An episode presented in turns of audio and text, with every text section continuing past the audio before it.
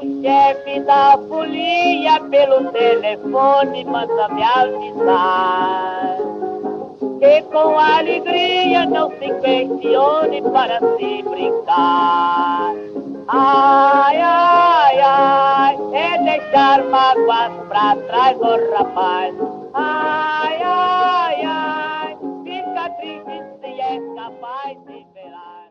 E aí, vamos passar agora para a aula de hoje, essa discussão que é das barreiras nos mercados infocomunicacionais. Eu acabei nem colocando no slide mas, assim, há divergências e há discussões sobre esse termo infocomunicacional, né? Então, só para justificar, eu uso porque basicamente é algo mais sintético do que eu colocar barreira dos mercados audiovisuais convergentes ou em época de convergência da radiodifusão, das telecomunicações e da telefonia, né? e da internet. Então, assim, né? eu prefiro o infocomunicacional quem usa é, na IPC latino-americana é Martin Becerra e Guilherme Maestrini, né, que são argentinos, então usaram esse termo. E aí depois, né, lendo e tentando justificar na minha tese o uso disso né, os meus orientadores, eu vi que o Denis de Moraes, que é professor do Rio de Janeiro, ele utilizou isso num texto sobre política de comunicação, acho que em 2000, no início dos anos 2000, né, não vou lembrar o ano. E aí eu meio que me garanti no uso, porque eu acho mais confortável usar mercados infocomunicacionais para considerar que é, a gente tem produção de audiovisual que segue um modelo mais voltado a mercados como o de TV, né, aberto, fechado, enfim, transmissão síncrona, e também a gente tem os mercados de transmissão assíncrona, e aí os aplicativos de streaming, YouTube é, e companhia como representação. Né? Então, só para justificar, eu uso, mas eu sou exceção, menos na PC brasileira, quanto a esse uso, né? algo mais frequente para o pessoal da Argentina. E aí, as barreiras de mercado, eu vou fazer uma parte mais ligada à economia, mas tentando ser um pouquinho, um pouquinho mais rápido e dialogando já com alguns autores que estudaram isso na comunicação. Então, assim, para a gente pensar as barreiras de mercado, de forma geral, a gente precisa pensar o capitalismo contemporâneo, né? Como elas se apresentam atualmente. Nesse caso, eh, alguém tinha perguntado lá no início ainda né, do curso de sugestões de texto, ainda que eu não tenha citado aqui diretamente, mas na economia eu vou para o Poças, que é professor, professor titular, provavelmente aposentado, é, numa das federais do Rio de Janeiro. É, e aí eu fui ler, tem um, um, livro especificamente que é Estruturas de Mercado em Oligopólio, que é interessante, né? não, não tem, ainda que seja um tema da microeconomia, né? estudar os mercados e essas barreiras, mas é uma vertente que se propõe a ser marxista com uma particularidade sobre a visão marxista quanto a isso, e aí dá para aprofundar mais, ele tem artigos publicados na revista da Sociedade Brasileira de Economia Política. Enfim. Não precisa ler o livro, tem alguns artigos bem interessantes sobre isso também. E é a partir dele de outros autores da economia heterodoxa, né? então por isso que não é a micro né, rígida que a gente vê da economia ortodoxa, foi pensado primeiro a partir do César Bolan e depois no, a partir do Valério Britos, e aí diálogo com outros autores, Alain Escoviti, né, que é francês, mas que dá aula na Federal do Espírito Santo, entre outros autores, uma construção para entender esses mercados. Primeiro, né, da radiodifusão tradicional, né, então primeiro vai se pensar rádio e especialmente a TV, por conta do impacto econômico dela, e depois tentando adaptar para os mecanismos pagos, né, TV paga, e futuramente dá para pensar também em algumas questões ligadas ao streaming e internet. Então, assim, né, nesse conjunto de autores, de perspectivas teóricas, vai se considerar que o oligopólio é a forma geral de organização desse capitalismo contemporâneo. É o que é o oligopólio? De forma bem simples, é quando eu tenho um mercado que eu tenho diferentes agentes concorrendo neste mercado. Então, se a gente pensar nos streamings, a gente vai ter Prime Video, né, que é da Amazon, vai ter o Star Plus, o Disney Plus né, da, da Disney, a gente vai ter o Globoplay, enfim, né, entre outros. Né? Então você tem aí, tem a Netflix, enfim, você tem um conjunto de empresas que disputam esse mercado da plataforma de streaming, é, digamos, um pouquinho mais generalista, né? que Star Plus e Disney Plus têm diferenças entre eles. Tem HBO Max, do, da Warner Discovery, que deve juntar inclusive as duas plataformas delas. Então assim, você tem mais de um agente. Isso significa que não tem agente líder? Não, né? Então, por isso que vai procurar na internet, ainda que esses dados não sejam fáceis de serem encontrados, mas tem lá né, que determinadas dessas empresas têm mais acompanhamento do que outras. Né? O Cantar e o Bop Media está tentando fazer a estimativa de audiência considerando também as plataformas de streaming, um processo bem recente. Estava até olhando semana passada por conta de uma palestra virtual da EPC, que eu tenho umas divergências sobre esse futuro né, que se coloca para o audiovisual, e aí eu, eu achei é, no site do Cantar e Pop Media essa, esse tipo de análise também. Mas de dados mesmo, né, diferença de usuários, de inscritos e de quem paga, né, no caso do Globoplay, aí normalmente é segredo industrial, isso não se comenta e não se coloca de forma disponível. Trabalha-se normalmente com expectativas do que se tem.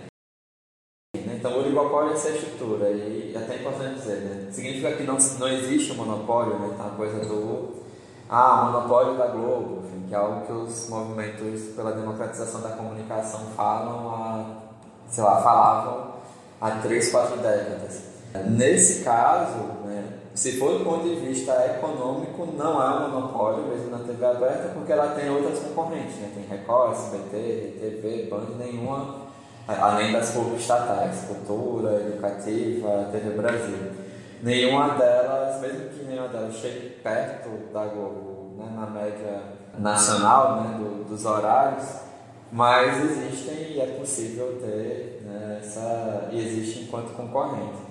Aí tem toda uma discussão que é mais complexa né, nos trabalhos de comunicação para tratar de estrutura de mercado e concorrência de mercado, que é a concentração. Que há quem defenda que você pode ter mais agentes, mas se o mercado for muito concentrado, ou seja, tiver só um agente ou dois agentes comandando aquilo, na prática você vai ter um monopólio ou duopólio.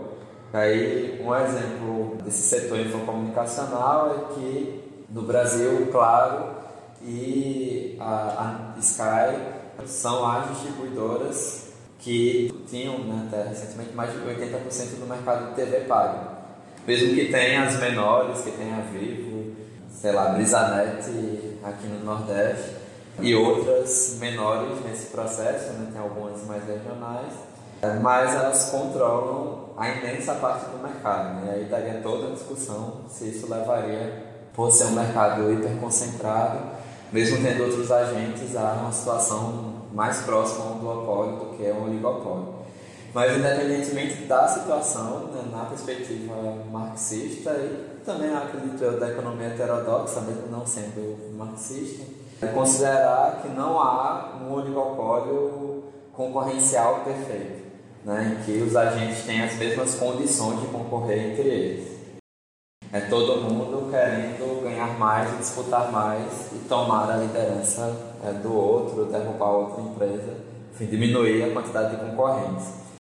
A gente viu em aulas anteriores que a reordenação capitalista também se apresentou na indústria cultural, né? então, nos meus comentários na parte anterior, né? a partir da provocação do Daniel já trata disso, né? que há um processo de transformação, e outras aulas a gente viu inclusive o quanto a cultura, né, nessa reordenação capitalista, vai interferir com lógica nos, nas questões econômicas e vice-versa, né? que as questões econômicas vão também interferir de maneira mais forte na produção cultural.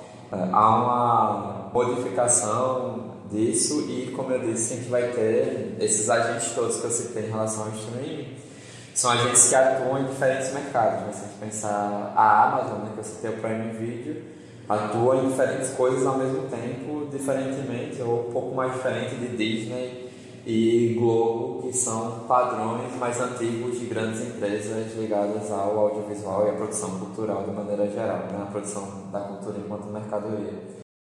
E aí a concorrência é parte integrante, inseparável do movimento global de acumulação de capital. A gente falou que no capitalismo, a partir da lei geral do valor, né, do Marx, o que os capitais tentam é acumular cada vez mais, né, e, e para isso aqui há os processos de reordenação e as mudanças é, para que possibilite que o processo de acumulação não pare. E a concorrência vai ser uma dessas partes. Né? Então, pensar a concorrência é necessário para entender como o capital se acumula e como isso se dá em, em esfera, é, mesmo as esferas micro. E para entender isso, né, tem duas possibilidades, que é analisar as estratégias dos agentes individualizados no mercado. Então, o seu estudo, enfim, o que eu comentei, né, de estudar como a Globo passa a tratar a transmissão de futebol de mulheres como conteúdo relevante. Isso é uma estratégia do Grupo Globo no estágio atual de concorrência para a transmissão de eventos esportivos. Como eu disse, é um produto mais barato para se adquirir em comparação ao brasileiro de futebol masculino, em comparação com a Copa do Mundo de futebol masculino, enfim, todas as estratégias que, que ela vem tendo para não gastar tanto como gastava na década passada. E aí isso é uma estratégia. É, e a estrutura de mercado é como este mercado se apresenta atualmente. Então, se a gente pensar no audiovisual, a gente tem vários mercados distintos que é, se cruzam. Né? Então, tem o mercado de TV aberta, que o Grupo, que o grupo Globo ainda é líder, né? tanto do ponto de vista de receita, quanto é, das métricas de audiência disponibilizadas. É, a gente tem a TV fechada, que aí tem uma questão mais segmentada. O Grupo Globo tem lá os canais Globosat, mas se a gente pensar nos canais esportivos, a gente viveu uma série de mudanças dessa estrutura, né? que dos anos 90 até o início dos anos 2010, a gente tinha basicamente Globo, né, Sport TV e Disney pela ESPN.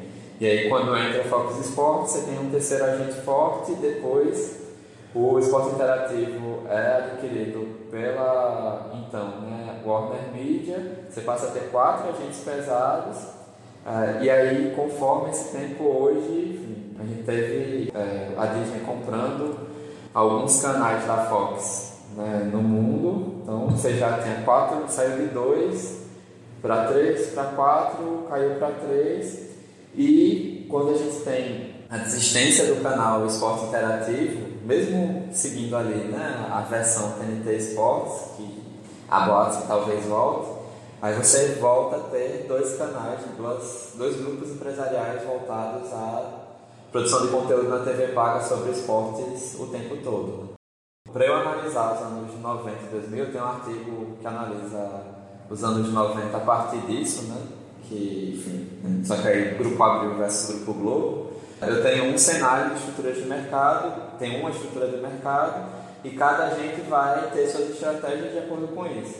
Quando eu penso que entra um terceiro, você precisa negociar de maneira diferente essas estratégias. Né? Antes, basicamente, a Globo transmitia os campeonatos nacionais, os jogos da seleção, da, da seleção brasileira, e a ESPN ficava com os campeonatos internacionais, né? uma divisão muito clara. Com a entrada da Fox Sports, isso já interfere na transmissão de clubes nacionais, porque eles tinham direito desde meados da década de 90 para a América Latina para transmitir a Libertadores. Aí a Globo precisa negociar com o Fox Sports maior flexibilidade no contrato dela, TV aberta, TV fechada, para transmitir a Libertadores. Né? Então, um efeito imediato. É, além de outras questões mais particulares quanto a isso. E aí a gente vai ter depois a entrada do esporte interativo que mobiliza, enfim, tira a Liga dos Campeões da ESPN e mobiliza o mercado de uma outra maneira. Enquanto TNT, enfim, enquanto o Warner, enfim, seja o que o Warner virou depois. Então você tem é, estruturas de mercado que estão mudando, né? e esse é um outro ponto interessante nessa perspectiva que a gente trabalha da economia heterodoxa para a EPC. Se a gente pensa em processos dialéticos, materialismo histórico dialético, não há situação de mercado estanque, ou seja, que o mercado vai seguir desse jeito ad eterno. Né? Sempre vai ter mudanças, porque é da lógica da acumulação do capital ter mudanças e ter reordenamentos para que é, se vire outras coisas, além do que, a gente pensa nas mudanças do capitalismo recentemente e também por conta das tecnologias digitais de informação e comunicação, há outros mercados que nem existiam antes e que passam a existir e que vão exigir desses agentes novas estratégias, né? precisam pensar de uma maneira diferente, né? tanto por conta das novas tecnologias e também por conta das novas concorrências, porque com a internet, com a TV paga, vieram agentes de fora do país para concorrer na produção audiovisual e vieram agentes que não eram do mercado audiovisual antes. Né? A Amazon é um excelente exemplo disso. Né? Ela não atuava produzindo conteúdo e passou a produzir conteúdo. Eu falei do Prime Video, mas tem a Twitch também, que é deles. E aí gente vai ver, né, vai analisar isso a partir das barreiras de mercado como noção central. As barreiras de mercado representam, né, a partir do Britos, um conjunto de junções dominadas pelas empresas líderes que servem como impedimentos para o ingresso de novas corporações no mercado para que as já participantes não galguem as posições de liderança. Basicamente, o que se dá? Né? O Grupo Globo, esse foi um dos pontos né, do capítulo de livro que eu passei como sugestão para a aula de hoje, ele tinha algumas benesses diretas ou indiretas por questões legais. Então a gente tinha, no caso da transmissão é, de campeonatos, se a Globo fizesse o contrato com é, a imensa maioria dos clubes que jogam o torneio, ela já diminuiria automaticamente a quantidade de é, jogos a serem transmitidos por uma concorrente que assinasse só com esses dois, né? porque só poderia mostrar os confrontos entre esses dois clubes fazendo aqui a ressalva que eu acredito que a lei do mandante deveria ter algo prévio e pode gerar problemas também, né? mas enfim, como gerou no caso específico do Campeonato Carioca, né? foi um, um tiro no pé para todos os clubes. Mas, enfim, né? enquanto empresa líder, ela quer que a barreira para outras concorrentes siga.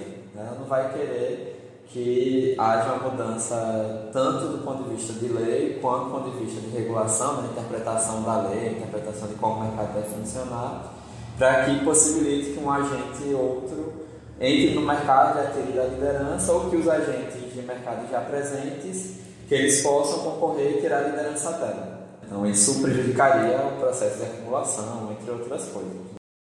As barreiras de mercado existem para isso, mas, né, foi isso que eu coloquei aqui é, sublinhado, que momentos de mudança estrutural revelam-se mais frágeis, permitindo admissões e ascensões. Então, se a gente pensa na produção de audiovisual nos últimos 4 ou 5 anos, com essas entradas de outras empresas especificamente para isso, a gente vê inclusive o próprio Grupo Globo criando novas estratégias e mudando algo que era basilar para eles que era a TV aberta como a mídia reinante, né? a mídia principal. A partir de determinado momento, e aí tem entrevistas dos diretores da Globo nesse tempo tratando disso, enfim, tem uma introdução de um livro que é sobre a Rede Globo, a Rede Globo 40 anos de poder e hegemonia, quando a Globo completou 50 anos em 2015, eu participei da construção da introdução da segunda edição desse livro, que foi editado pela Fundação Barão de Itararé. E aí a gente comenta a partir de uma entrevista de um dos diretores da Globo já em 2015, que demonstrava que essa lógica de mercado ia mudar. Aí isso se confirma depois, a ponto da Globo se arriscar mais pelo Globoplay do que pela TV aberta, né? de mudar a lógica de ter conteúdo exclusivo para o Globoplay que depois passa na TV aberta, que antes era o contrário. Né? Era a série da TV aberta que virava filme e ia ser distribuído pela Globo Filmes. Era a série ali da TV aberta que ia depois alimentar o, o arquivo do Globoplay, ainda que isso existe ainda hoje. Então a gente consegue observar, né, quem analisa esse mercado, que por conta da mudança estrutural, especialmente ligada a novas tecnologias de transmissão audiovisual, houve uma mudança dessa empresa líder para conseguir se manter concorrendo nisso. Né? Então, hoje a gente tem novela em temporada produzida exclusivamente para o Google Play e com boatos de que a novela do Globoplay, a primeira temporada era melhor do que a novela das nove atualmente no ar. Isso trata muito Eric Bretas, que era responsável por coisas importantes na TV Globo, foi tratado do Globoplay, enfim, né? e agentes da Globo foram contratados pela Amazon Prime, pela HBO, né? pela HBO Max, enfim. Né? Você tem aí, inclusive, dança de cadeiras né? para adaptar esse conteúdo para a realidade local e conseguir é, concorrer a partir de algumas barreiras. Eu não coloquei aqui também, mas a gente tem barreiras de mercado à entrada, que é o que a gente foca mais no EPC, mas pode ter também barreiras à saída. Né? E aí qual é o, cenário? Barreiras à entrada é enfim, entrada de novos agentes. Barreiras à saída que em determinadas situações é muito mais custoso para um agente de mercado sair daquilo ali do que ele ficar. Um exemplo até que me deram em live Na Bancada, né? seguindo na questão da Globo e agora transmissão de futebol. A partir do momento que a Globo assina com, sei lá, 13 times do Carioca e sobra só o Flamengo, numa condição que o contrato, que a lei diz, né, que é necessário ter pelo menos dois clubes para qualquer grupo midiático fazer transmissão audiovisual, isso acaba forçando para que este clube aceite o acordo com a Globo, porque é isso ou ele não transmitia audiovisual, né? era isso ele não transmitia audiovisual. Então, nesse caso, é uma demonstração de uma barreira saída. Ou ele assina ou ele não tem aquele acordo ali diretamente estimulado. Né? Seria mais custoso sair do que ficar. Né? Então, é um, é exemplo. Mesmo que gente não trate tanto disso. Marcos Paulo colocou aqui no, no GIS. É, saiu aqui uma matéria falando sobre o desejo da mesma empresa detentora do direito do Carioca transmitir a Série B na banda também, pagando mais que a Globo. Que a Brax cuidará de toda a comercialização de marketing e outras propriedades. Isso facilitaria que a banda não pagaria nada. É curioso porque a CBF tinha feito um acordo com outra agência, né, a IMG, que é uma agência internacional relevante, só que ao fazer os processos de licitação não tem conseguido nem metade do que a Globo pagava.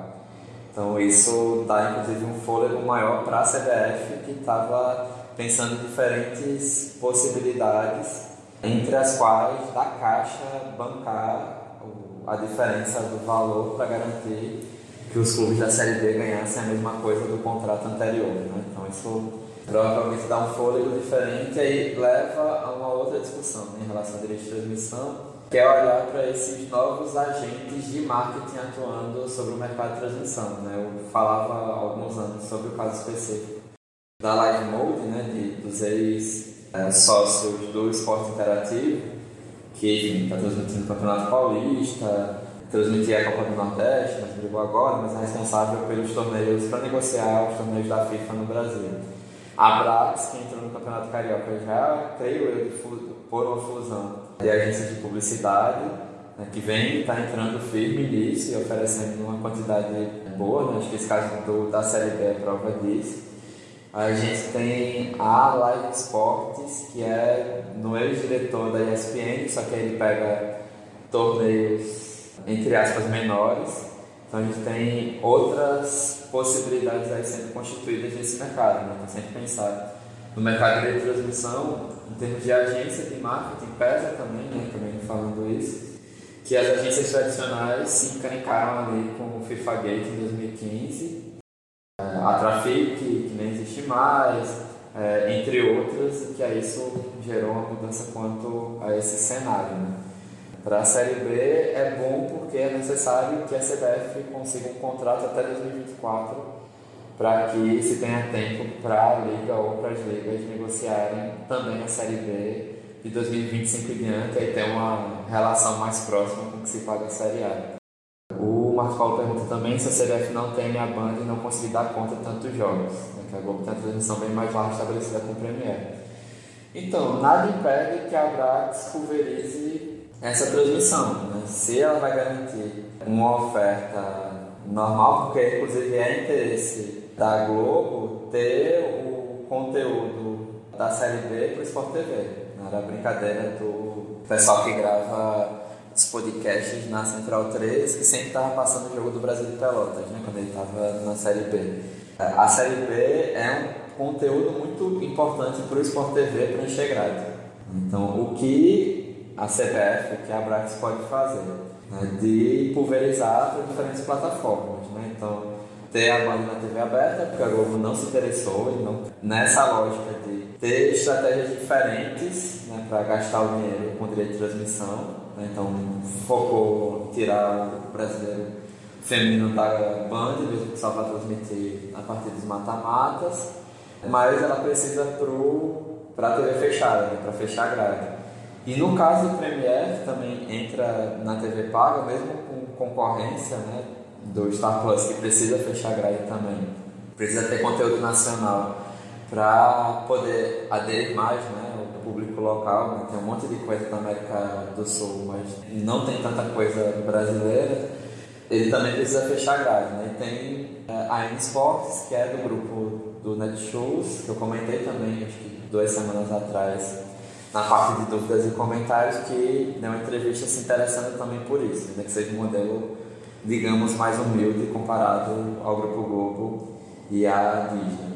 Então, o que eles podem fazer é pulverizar isso, né, que é o que as agências vêm fazendo. Então, um bom exemplo é o Campeonato Paulista, que tem transmissão na TV aberta pela Record, na TV fechada, a partir deste ano, né, na TV paga, tem transmissão no TNT Esportes e no padrão de modelo de assinatura mesmo, né, no pay-per-view, pode assistir no streaming do HBO Max, ainda que eles tenham mudado a possibilidade para ser o mesmo jogo do TNT Esportes, ainda bem que né, não precisa assinar HBO Max ou estádio TNT para isso. E tem o Premiere na Globo, além do YouTube. Né? Então, esse, inclusive, eu acredito que seja um padrão que vai se estabelecer na minha de transmissão. Né? E aí eu falei do caso do Campeonato Paulista, a gente tem também a situação da Libertadores com Globo na TV aberta, ESPN na fechada, Star Plus, Paramount Plus né, nos serviços pagos de streaming é uma tendência de não ficar tudo numa empresa só como era antes. E aí a Band tem horários disponíveis, tem como ajustar, enfim. Série B basicamente funciona terça e sábado. A Globo colocava no, aos domingos quando tinha time voltado a determinada praça, né? Então, jogo do Grêmio para o Rio Grande do Sul no domingo, jogo do esporte para o Recife no domingo e jogo do Cruzeiro para Belo Horizonte no domingo. Né? Não vejo como tanto problema porque vai ser a mesma quantidade de jogos na TV aberta para não prejudicar os outros mercados. Né? Eu acho até que é, um, é algo, de certa forma, até positivo para os clubes que vão disputar a Série B e é ficar de olho na Brax em relação à receita mesmo, né? Se, até onde vai esse dinheiro para conseguir bancar isso daí. Isso também é relevante para não dar calotes como outras empresas que surgiram rapidamente deram em outros negócios com a CDF, inclusive antes. E aí a gente chega, enfim, né, faz, faz a entrada e a saída. É de forma geral, três circunstâncias de barreiras de mercado, vantagem absoluta de custo, que é quando você tem controle de métodos de produção, dos insumos, equipamentos, tipos de qualificação do trabalho, capacidade empresarial, inclusive vantagens monetárias, né, conhecimentos científicos e técnicos. Isso é relevante se a gente pensar né, no padrão Globo de qualidade, que a Globo tem, antes, né, conseguia manter um conhecimento técnico muito relevante.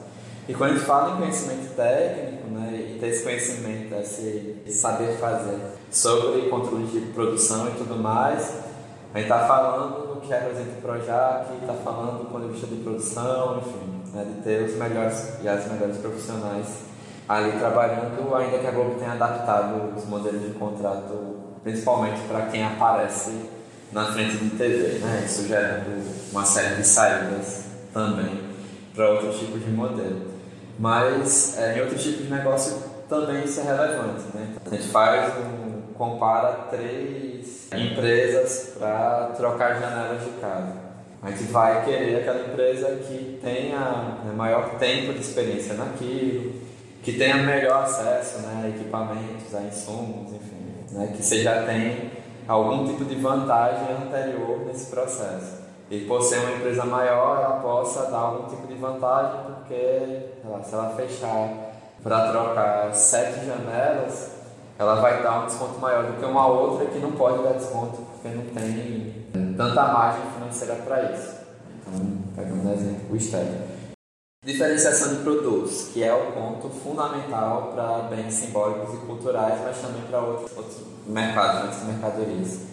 Há preferência estabelecida por bens existentes, né? marcas, patentes de desenho, sistemas de distribuição protegidos e também a preocupação né, por uma permanente inovação em programas de pesquisa.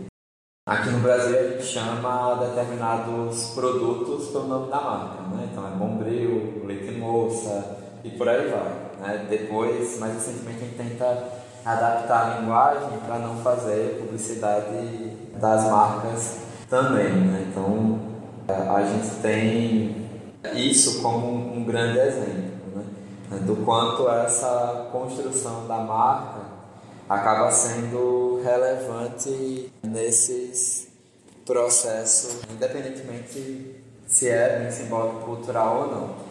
No caso do bem simbólico cultural, isso é ainda mais importante porque este negócio vive da construção estabelecida com o espectador, o consumidor, de maneira geral.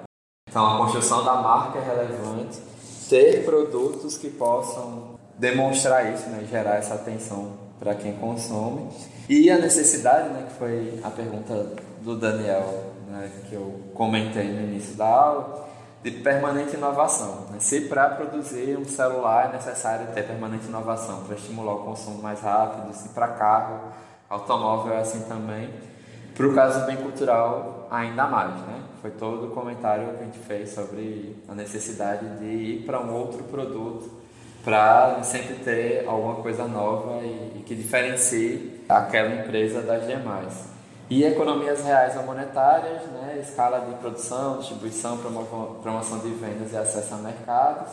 A gente pensa em termos de produção, né? pensar qual a diferença do Grupo Globo para as concorrentes aqui do Brasil, né? as concorrentes de TV aberta.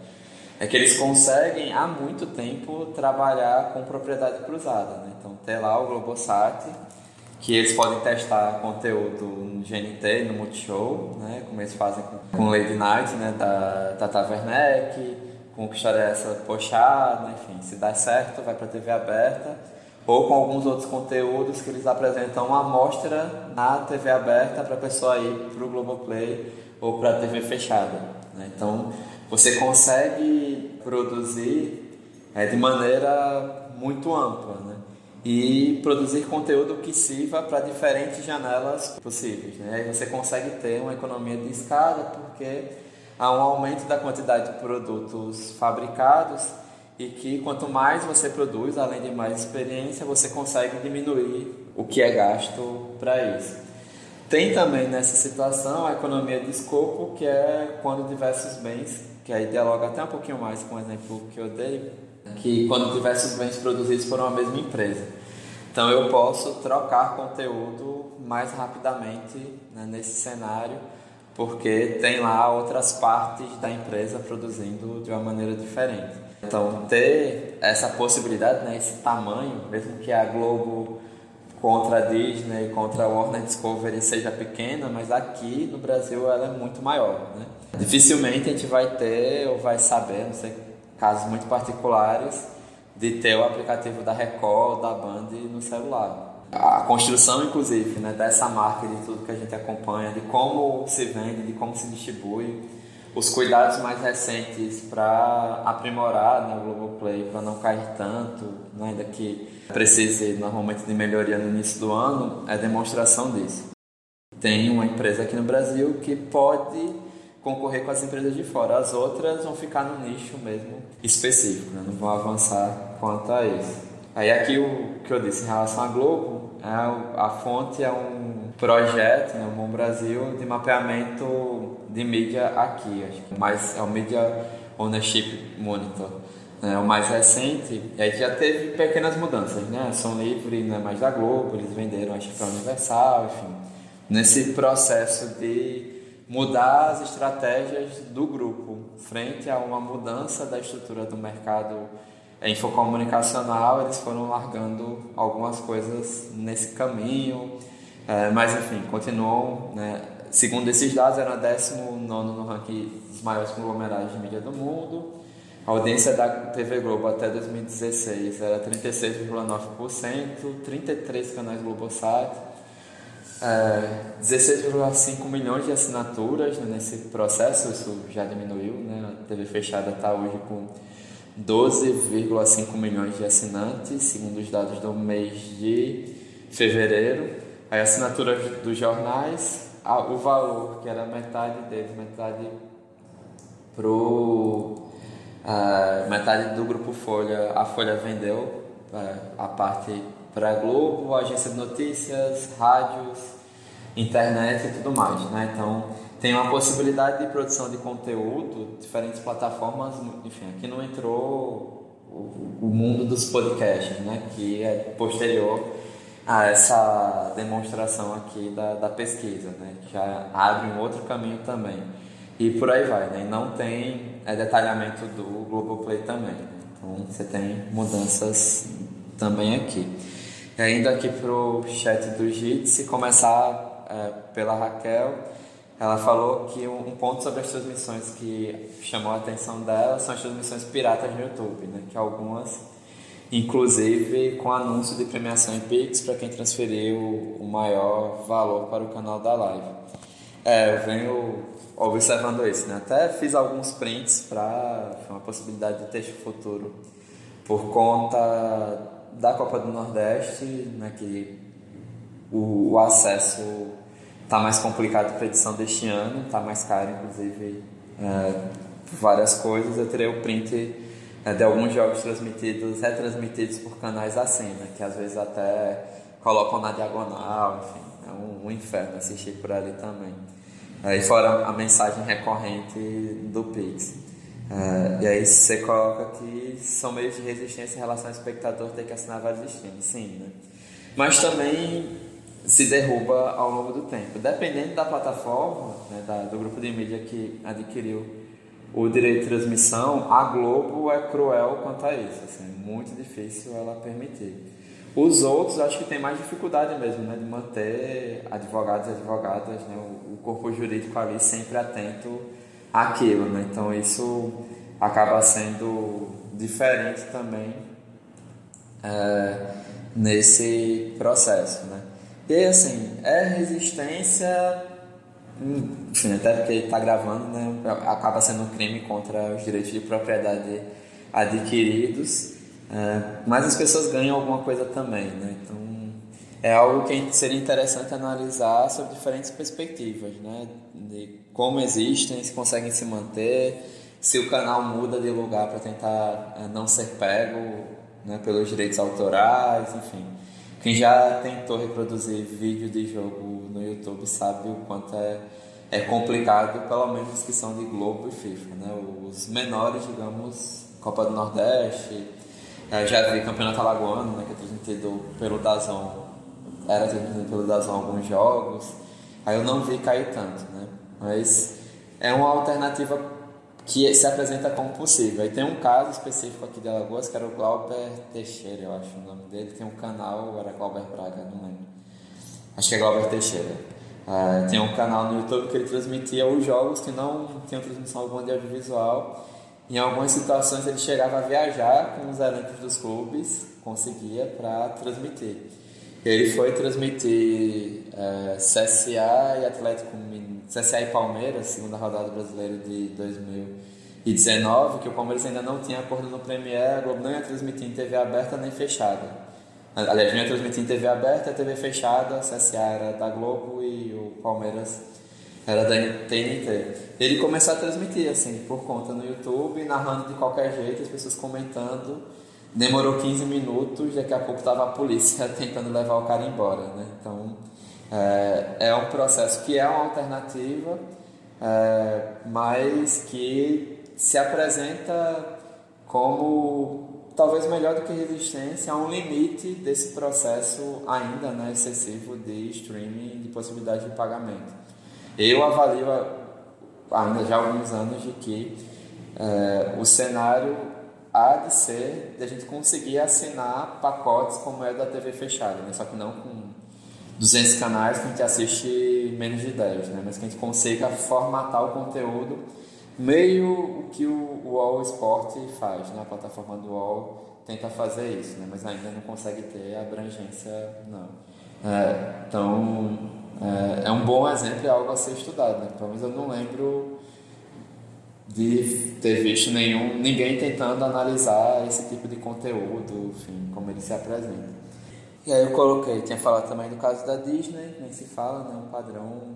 É, isso também em 2016, 2017, já tinha as aquisições aqui é, da Marvel, é, da Lucasfilm, da Pixar é, e dos canais Fox também já presentes. Então isso, para outro concorrente entrar e disputar com isso tudo é complexo, ainda que tenha suas particularidades, suas dificuldades, porque quanto maior, enfim, você precisa ter um cuidado com gerenciamento. E aí o, o Daniel perguntou se existe algum artigo ou fonte onde encontrar o organizado detalhando qual empresa cuida de quais canais de transmissões, né? que são tantas que todo mundo fica perdido mesmo. É, do que eu acompanho, acho que tem o, o Alan Simon, né? Alan Simon, que é do.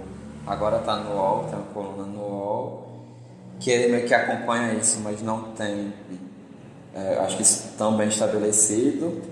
É, não tem um texto só para isso, que ele vai atualizando toda vez que mude. Tem o Cássio Zirpoli, né, que tem é, um blog, é um site dele, né, que é do Recife, e ele consegue ter até certa sistematização é, quando se trata do Nordeste. Assim, né, ele tenta fazer campeonatos estaduais do Nordeste, as transmissões.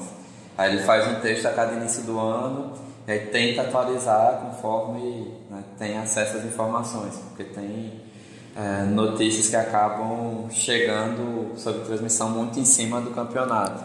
E tem o Gabriel Wacker, que acho que é de Notícias da TV, que ele lida um pouquinho com isso. Mas do que eu lembre, o que a gente tem em relação à sistematização, né, de onde vai passar tal jogo, é no, nas notícias né, que você já tinha comentado é, que acabam sendo as mais lidas de muito site, de muito lugar, né? Então, quando chega no final de semana, vai lá na Trivela Programação de TV, vai no perfil Fute na TV, vai traz lá toda a programação, inclusive é, os casos de streaming dos jogos com transmissão de qualquer forma aqui no Brasil. Então acaba sendo mais prático isso, mas a gente ainda não tem um lugar que faça esse modelo. Em 2019, 2020, eu acho, 2021 eu não cheguei nem a atualizar, ou 2020, 2021 eu cheguei a, a formatar uma planilha com isso, né, dos torneios de início do ano, aliás, de todos os torneios nacionais, inclusive os estaduais, quem transmitia e quais eram as condições de pagamento, se tinha pagamento, como eram as cotas, enfim. Acho que eu cheguei a fazer em dois anos, aí depois, frente a enfim, término de tese, volta depois de tese, projetos e tudo, eu não consegui atualizar. Né? A minha ideia, é, inclusive no ano passado, era tentar é, fazer um, um, mapeamento mesmo, né? Como tem é, a partir do Google Maps, né? De colocar é, no mapa o símbolo da emissora que transmitia cada, cada torneio estadual, se fosse nacional, criar um um processo desse também. Mas aí eu não tive tempo nem de atualizar a minha planilha, muito menos de fazer isso com a diagramação legal para ficar, né? Então, falta de tempo, mas seria bem interessante mesmo, né? Ter uma, uma planilha que pudesse, ou um, um mapa que pudesse ser atualizado de acordo com os anos, para que a pessoa soubesse de antemão se o meu time for disputar torneio e tal, quais as possibilidades de transmissão, né? com a ponderação sobre os casos, por exemplo, de Copa do Brasil, especialmente agora, né, desse ano da Série A1 do Brasileiro Feminino, porque aí é transmissão no canal do Clube Tal, né? então acaba sendo até mais complicado. É, pode falar, não sei se o pessoal do YouTube vai conseguir ouvir, mas pode falar. É, bem rapidinho, Anderson. É, além da sistematização da, da questão de quem transmite o quê, é, eu também eu tenho muita dificuldade é, mesmo como pesquisador, de saber qual empresa detém o direito de transmissão e não só qual canal transmite. Porque, por exemplo, é, tem o, o tu falasse que, que a Twitch pertence à Amazon, não é? Eu não sabia, por exemplo, tá ligado? Então, isso, isso eu tenho muita dificuldade de saber de quem pertence cada, cada emissora, por exemplo. Isso é difícil.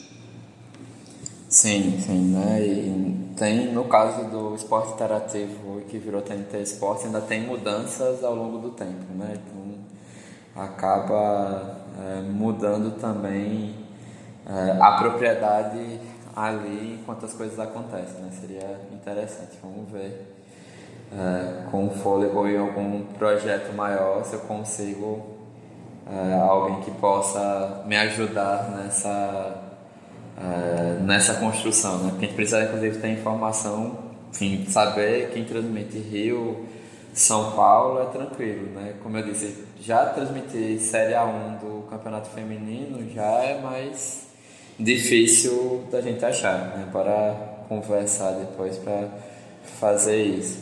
É, Deixa eu voltar aqui para a apresentação. É, aí a gente chega nos, nas barreiras de mercado, né, pensando na transmissão audiovisual, ainda que eu tenha comentado bastante disso né, ao longo da aula de hoje, é, mas aí a gente vai agora propriamente fazer a delimitação. Trazendo novamente o conceito de mediação social é, ele já indica né, os padrões de barreiras de mercado. Então, retomando da aula passada, né, bolão embaixo dizem né, que a mediação tinha que ser entendida como processo duplo, que envolve elementos de ordem político-institucional e psicológico-cognitivo é, por outro lado. Então, assim, né, que ao pensar a mediação, e aqui um pouquinho mais voltada até a, a transmissão maior, né, não a comunicação, mediação interpessoal diretamente, é necessário pensar quais as possibilidades e restrições para que isso ocorra, né? e aí entra questões políticas, institucionais, né? legislação, é, entre outras coisas. É, a gente tem é, um cenário mais voltado a isso. Vai ter uma barreira que é a política institucional que está aqui embaixo, que é mais voltada à regulação né, leis e como essas leis ou os mercados são acompanhados. É, e a gente vai ter também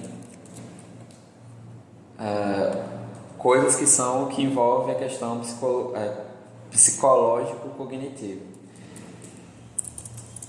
que é, acaba sendo mais voltado àquilo, aqueles elementos simbólicos, enfim, que são mais direcionados para uh, que acabam sendo mais direcionados é para manter o público, enfim, né? o que é que faz com que aquele público se sinta parte daquilo ali e continue acompanhando. E aí é, é a partir dessa diferenciação que a gente tem as duas barreiras, né? estética produtiva ligada ao padrão estético de produção, é, que eu normalmente trato no Brasil, que é uma síntese do padrão Globo, né? Porque a barreira estabelecida pela líder de mercado, no caso do Brasil Audiovisual, é o Grupo Globo. E aí a gente tem esses dois elementos que vão ser estudados, né? e eu diria até, pelo que eu conheço, né, a gente vai estudar às vezes mais, é, estudar mais o político institucional, né, mais regulação, até pela proximidade, com o os estudos de políticas de comunicação do que a estética produtiva. Né? Eu mesmo passei muito tempo estudando política institucional e só agora, né, depois da tese, eu estou me ligando mais na questão do padrão estético, na técnica estética. E aí, essas duas barreiras são importantes porque na conquista e manutenção das posições principais, as organizações eh, devem conjugar elementos de diferentes ordens aliando pontos de domínio mais técnico, aquilo que é popularmente conhecido como competência, com outros de perfil político, ou seja, de relacionamentos privilegiados com organismos pretensamente públicos. Então, isso justifica a existência das duas barreiras de como é, a empresa que está na liderança vai tentar ali é, nessas duas. E aí, barreira estética produtiva, eu tentei trazer é, imagens, enfim, que, que já fossem mais ligadas ao futebol e para a gente também ter elementos para conversar. Né? A barreira estética produtiva trata dos fatores que diferenciam o produto, né? o produto infocomunicacional. Então, há específicos padrões e modelos de produção né, que acabam ficando como marca. E aí o reconhecimento pelo espectador é, se dá né, a partir da qualidade, pode se dar da qualidade diferenciada, pela identidade construída ao longo do tempo, é, a partir dessa marca, desse jeito de transmitir, né, da divisão né, do, do programa midiático, e a fidelização a partir de uma marca, programação ou produto individual. Então, é, eu trouxe aqui né, dois exemplos, um que eu tentei pegar modelos distintos que aparecessem em tela, que fossem diferentes. Né? A imagem é, que está acima, né, eu peguei, enfim, para quem for escutar depois do podcast, peguei a imagem do, da transmissão de um jogo pela Globo, né, a partir de melhores momentos no YouTube do GE, peguei a, a final, a, peguei a Supercopa do Brasil, né, não, não é final, né, porque é um jogo só, então peguei a Supercopa do Brasil, que aí tem todo o padrão da Globo, de onde entra é, o, o placar, enfim, ainda que seja uma transmissão é, centralizada pela CBF, mas a gente segue ali padrões estéticos bem semelhantes, porque no caso da Supercopa do Brasil ainda não tem, é, pelo menos nesta edição, na edição deste ano, não tinha um padrão específico de como apareceriam é, as vinhetas na tela, de gol, é, cartões, substituição, né? era o padrão Globo também nessa parte de estética. Aí, além de todas as questões referentes à narração. E o segundo caso, né, eu peguei uma das transmissões do Casé TV na Copa do Mundo, né, aqui especificamente a final da Argentina e do Brasil, Argentina e França, antes fosse Brasil, pelo menos chegar nisso, mas é, que é quando a França empata né, o jogo 3 a 3 porque no momento do gol, né, de lances perigosos, eles abriam a câmera para mostrar a reação do narrador, do Casé e dos comentaristas, né? Nesse caso, três comentaristas participando, e aí aparecia em cima da tela uma reprodução disso. É, do ponto de vista de vinheta e outras coisas, centralizado pela FIFA há muito tempo, acho que desde 2002, 2006, enfim, pelo menos o padrão a ser, poderia ser adaptado, mas um modelinho que serve para todo mundo. E nesse caso a gente tem uma mudança de transmissão, que acho que eu já comentei também aulas anteriores, que é demonstrar que quem está narrando e acompanhando o jogo também reage, né? Então, uma adaptação do modelo do Casimiro Miguel, né? De ser é, modelo da Twitch, de comentar coisas, comentar programas, comentar vídeos no YouTube, comentar melhores momentos de jogos, é, a lancheira de criança, né? A mãe preparando lancheira, ele vai lá comentar tudo isso. Para um modelo no YouTube de um grande torneio que, né, eu já comentei isso no curso, que em termos de narração é, e de produto em si, de programa mediático de futebol, ele não se distanciou tanto do que seria o modelo da líder, né, do Grupo Globo. Então há uma adaptação, é um modelo alternativo à Globo, não só na plataforma que foi, mas a gente não tem, pelo menos na minha avaliação, é, algo tão diferente assim. Né? Enfim, alguém, o Marcelo colocou, né? no caso do Casé, ele até disponibilizar uma transmissão mais formal, e no caso do Prime Video, no ano passado tinha né? a transmissão com, o, com a transmissão é, mais ousadia e alegria, digamos assim, e outra mais formal, né, para tentar atingir o público mais novo e ter também quem não gosta tanto certo tipo de modelo de transmissão ter só alternativo. E curiosamente, para Prime Video se desfez, né? A transmissão era do Tego Live, se desfez desse modelo, pelo menos é, do que eu acompanho, não vi ainda nenhum jogo da Copa do Brasil no Prime Video nesta temporada, mas que eles preferiram optar por narradores, digamos, mais narradores, né? mais tradicionais, não pegar alguém que narra o FIFA para narrar jogo de futebol. Né? Então, houve, porque houve um estranhamento muito grande dessas transmissões, o Casé inclusive comentava alguns jogos também por ali. Né? Acho que a partir dessa experiência a Casé TV tentou ser uma transmissão alternativa, mas um modelo mais próximo a algo formal, né? um comentarista, comentarista jogador também, enfim, ele comentando ali a partir do jogo, né, não tanto entretenimento, mas seguindo, e aí entra, né, nesse caso, uma barreira imposta, especialmente pelo Grupo Globo no Brasil. Né? Há um modelo de narração que é mais clássico, tanto do ponto de vista formal, né, de quais câmeras utilizar, qual a sequência de câmera, como utilizar o replay, que isso vai ser um diferencial para quando as transmissões são centralizadas pela organizadora do evento. Então, muitas vezes o pessoal critica quando o evento não é da Globo. Que, ah, veja, se fosse na Globo a gente não teria um replay é, demorado que acabou fazendo com que a gente não visse o gol logo depois.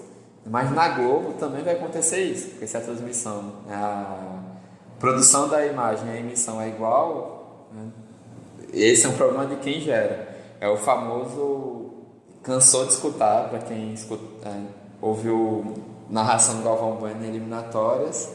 Nós pedimos desculpas, mas essa transmissão não é da nossa responsabilidade, da nossa responsabilidade.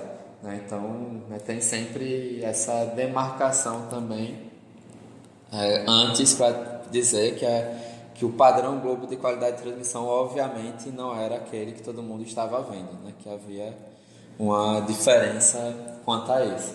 Só que a gente tende a nenhuma emissora especificamente transmitir jogos. É uma produtora contratada, Praxa, Live Mode, entre outras, que vai gerar a imagem e distribuir aquela imagem para quem adquiriu o direito de transmitir. E aí, quanto a isso, a esse padrão de transmissão, a gente vai meio que pasteurizar ou vai conseguir perceber a diferença de acordo com a, a produtora, né, quem a produtora contratou. É. E aqui, assim, tem identidade e a fidelização histórica né, da Globo transmitindo esse evento com o próprio Casimiro dizendo né, para o Mundial de Clubes desse ano, deste ano, que, olha, para concorrer com a Globo na TV aberta eu nem sonho com isso porque é impossível, é uma outra coisa. A minha concorrência em relação a eles é com o Globoplay, porque a minha plataforma tecnicamente é melhor, é melhor do que a deles, atrasa menos. Enfim, por conta do acordo estabelecido e porque o YouTube tem uma plataforma melhor do que ainda a Globoplay mesmo com as mudanças recentes, né? A, parceria com o Google Cloud enfim, e tudo mais. Mas, enfim, tem uma identidade demarcada e a fidelização a partir disso. Ao mesmo tempo, se a gente pensa do ponto de vista do futebol enquanto programa, ele consegue levar é, público para outras emissoras, né? Então é por isso que ele é muito disputado. Agora mesmo, final de semana de Flamengo e Vasco foi uma audiência muito boa para o SBT. Aliás, a Band, né, no Rio de Janeiro, perdão. É, a Band tem, é muito focada em São Paulo, basta ver o programa do Neto, é, o programa da Renata Fã, ainda que tem o modelo do jogo aberto é, para o Rio de Janeiro. Então há uma dificuldade da Band se constituir enquanto empresa para ter audiência no Rio, então foi um resultado muito bom para eles, porque aí é o produto individual que fideliza.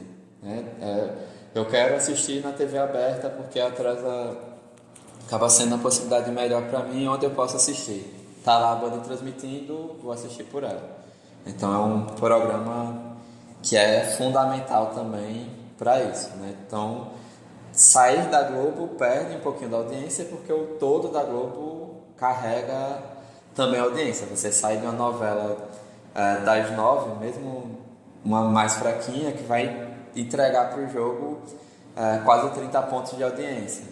Você chega na Record, sai de uma novela religiosa que vai entregar com 5 pontos de audiência. Né? Então, depende muito mais do produto do que de quem transmite é, aumentar aquela audiência. Então, isso é relevante. Não é que no ano passado, até setembro, eu acho, a maior audiência de futebol no Brasil foi Palmeiras e Chelsea na final do Mundial, né? apesar do comentário do Diego ali no chat do Jitsi, porque era um produto muito importante para os palmeirenses ver se ganhava o Mundial e para quem não era palmeirense torcendo para que não ganhasse. Né? Então isso levou um público grande para a Band também. E a gente chega, eu já comentei isso, né? mas é um conceito que até precede nos textos da economia política da comunicação, que é o de padrão técnico-estético de transmissão. Né? O Bolanho já fala de padrão técnico estético no livro de 88. E aí ele vai expressar uma barreira estético produtiva, né? a principal forma que expressa isso. Então é sair do, da Globo, como eu disse, no caso da Libertadores, e para o SBT. Né? Que o SBT coloca lá, né, o, joga a propaganda da Claro num contra-ataque, como foi na final da Libertadores é, de 2022, né? Então tem lá, saiu o primeiro gol do Palmeiras de Rafael Veiga, tem o Theo José interrompendo a publicidade da Claro, né? Enfim, isso poderia acontecer nos outros, na própria Globo? Poderia, né? Mas aí acaba que a gente, com tanto costume da Globo, disse, não, isso é o SBT, só poderia ser o SBT para errar no momento mais importante, né? na hora de um gol.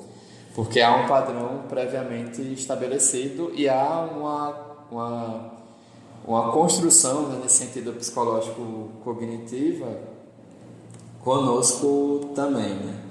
Então há isso também que é, é construído é, nesse tempo.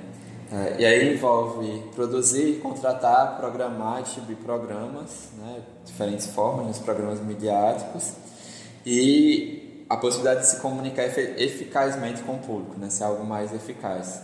Você falei no caso da Libertadores da diferença, o primeiro ano da transmissão da Fórmula 1 na Band já foi o inverso. A galera adorou o primeiro ano, porque na Globo não tinha o pré-corrida, não ia até. O pós-corrida era rapidinho, eles não mostravam nem o pódio, dependendo da programação, enfim. Né, então você tinha um padrão diferente, ainda que no ano passado uh, as críticas foram pesadas para a equipe de transmissão, vários motivos, enfim, de como eles lidavam como eles também lidavam com as críticas de maneira complicada, né? Então também tem, né, o padrão da líder não era o adequado para esse público de nicho, com alguém que tratou esse programa de uma maneira muito melhor, isso gerou também para esse público é, um cuidado maior, enfim. E aí para o mercado publicitário você tem uma entrega, mesmo com audiência menor, você tem uma entrega é, mais segmentada, né, com o público que gosta mais. É, e aí o padrão técnico-estético vai representar uma configuração de técnicas, de formas estéticas, de estratégias, determinações estruturais que definem as normas de produção historicamente determinadas de uma empresa ou de um produtor cultural particular para quem esse padrão é fonte de barreiras à entrada.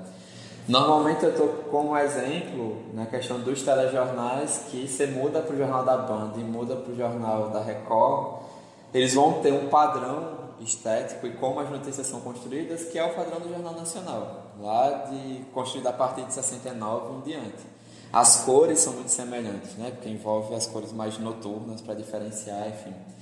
Quando você não, o jornal da banda ainda tem um pouquinho mais diferencial, né? As, tem é, mais, além da bancada, tem a apresentadora de telão, né, que vai acompanhar o telão, aí um ou a apresentadora de bancada sai para acompanhar o telão, enfim.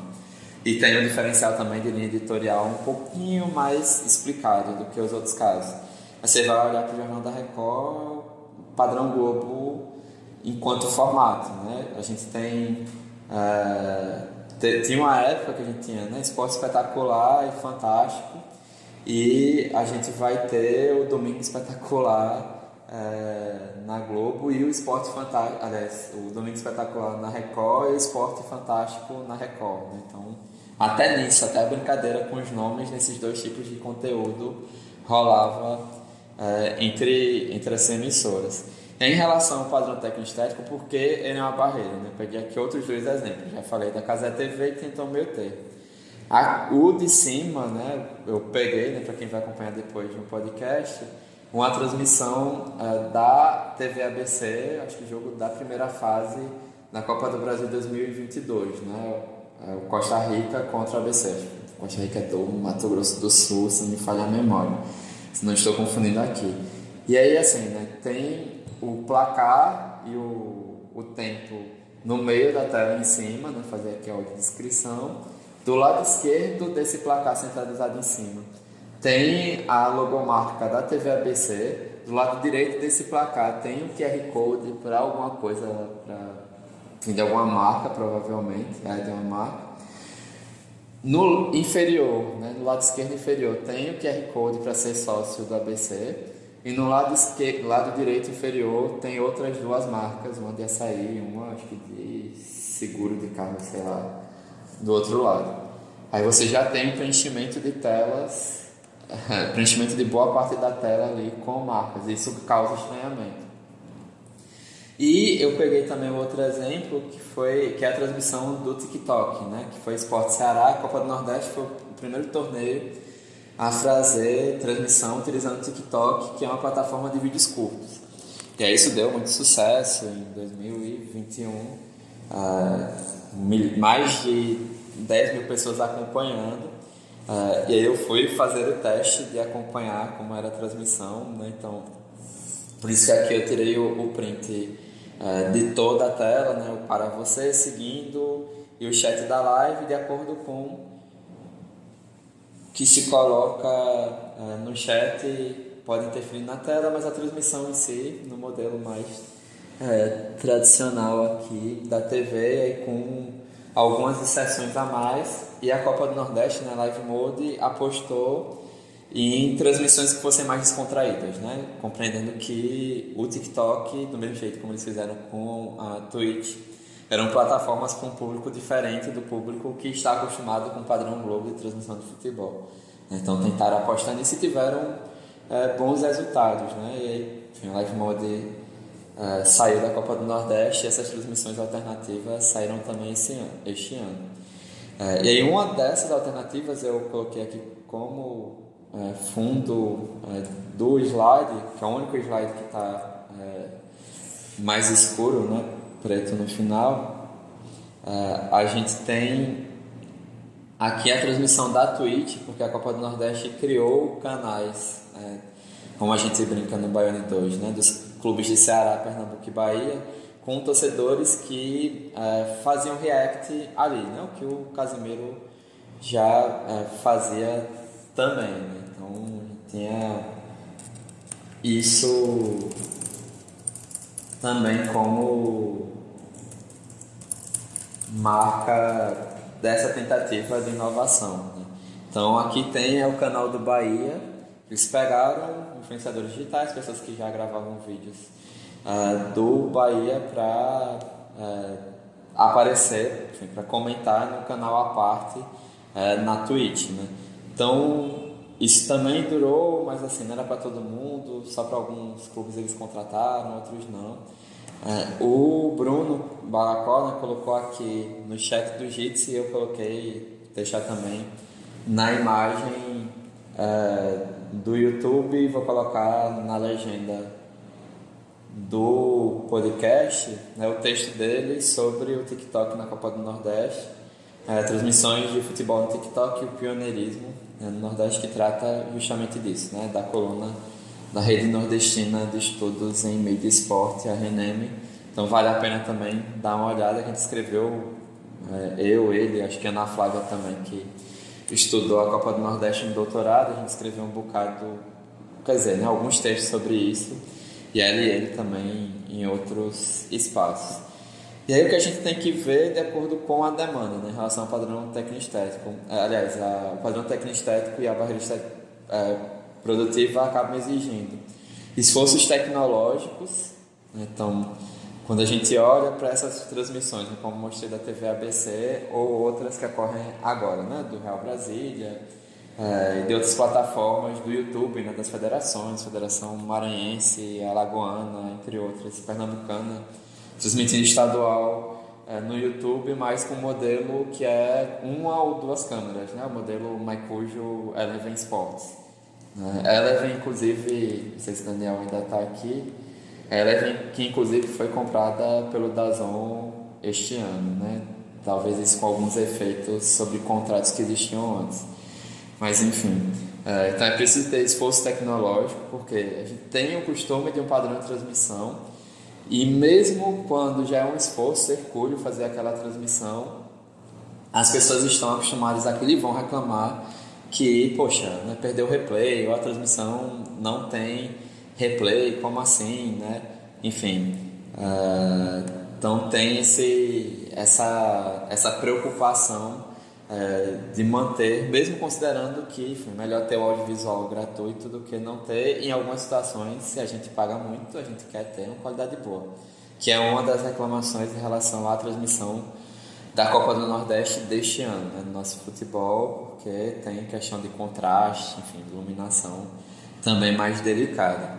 É, Daniel, eu procurei semana passada porque eu vou usar parte da, tese, da dissertação dela, perdão, né, da dissertação da Ana Flávia, não tese, no projeto de iniciação científica como referência, mas ela ainda não enviou, né, então ainda não, ou não está ainda, não deu tempo de estar no repositório institucional.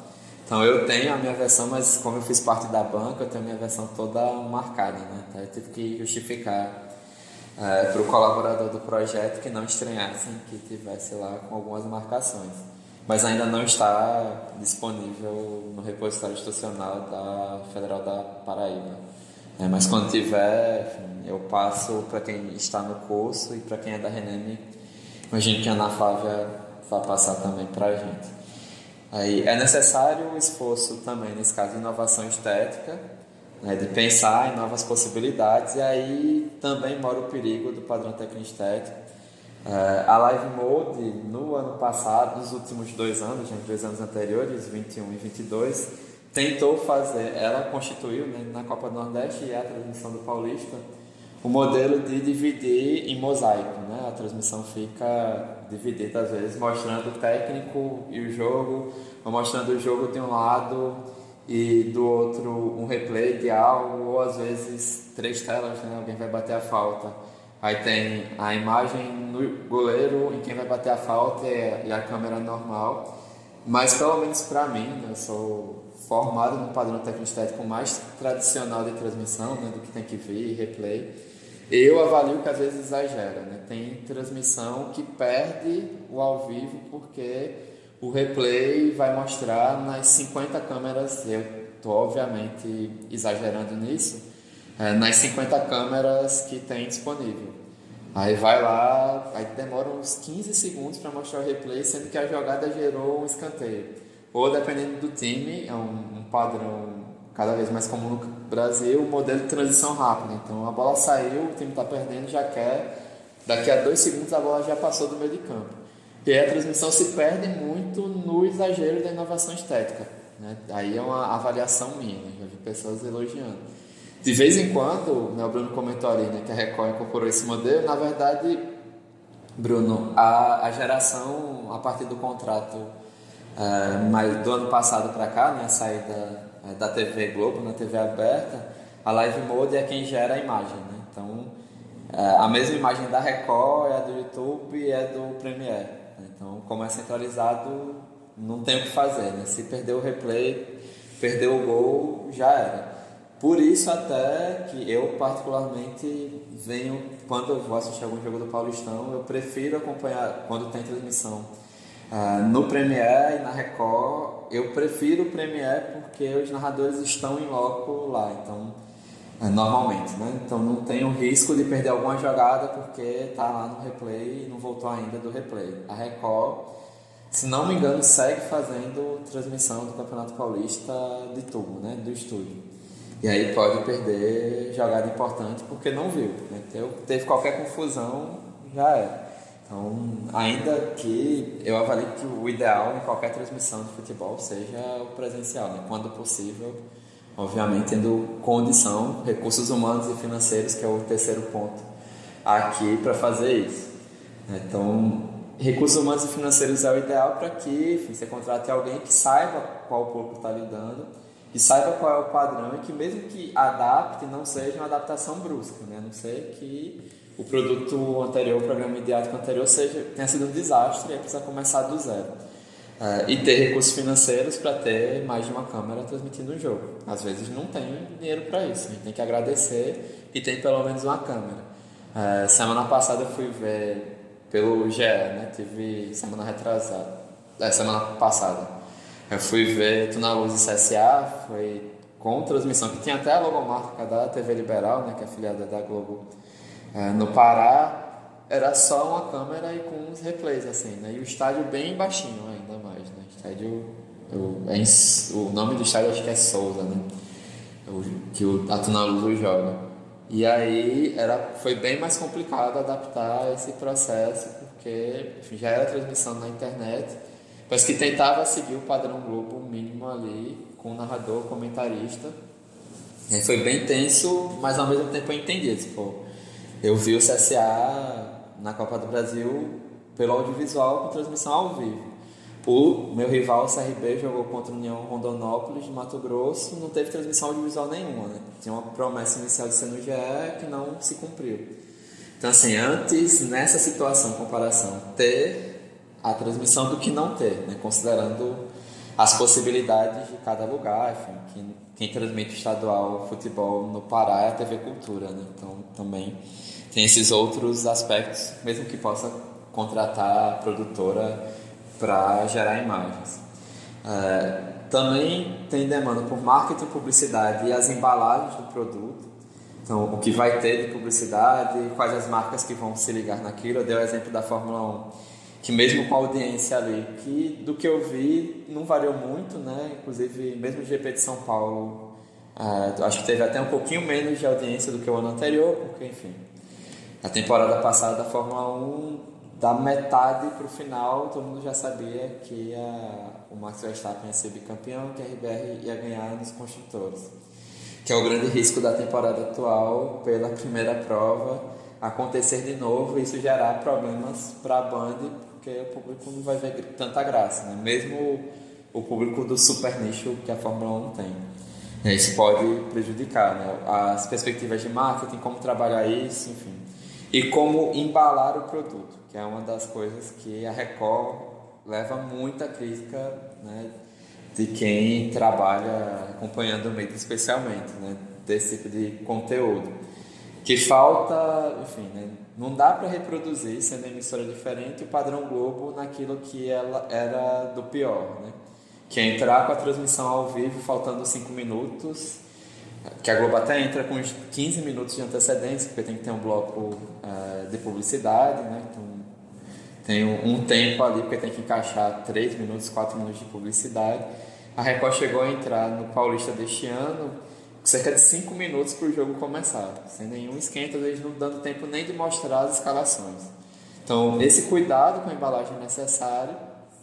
A outra coisa é, de novo, né, considerando que no caso de algumas emissoras, é o produto individual que traz audiência para ela, que vai trazer depois, né, consequentemente, é, interesse maior do mercado publicitário em patrocinar os intervalos comerciais e possíveis merchandise.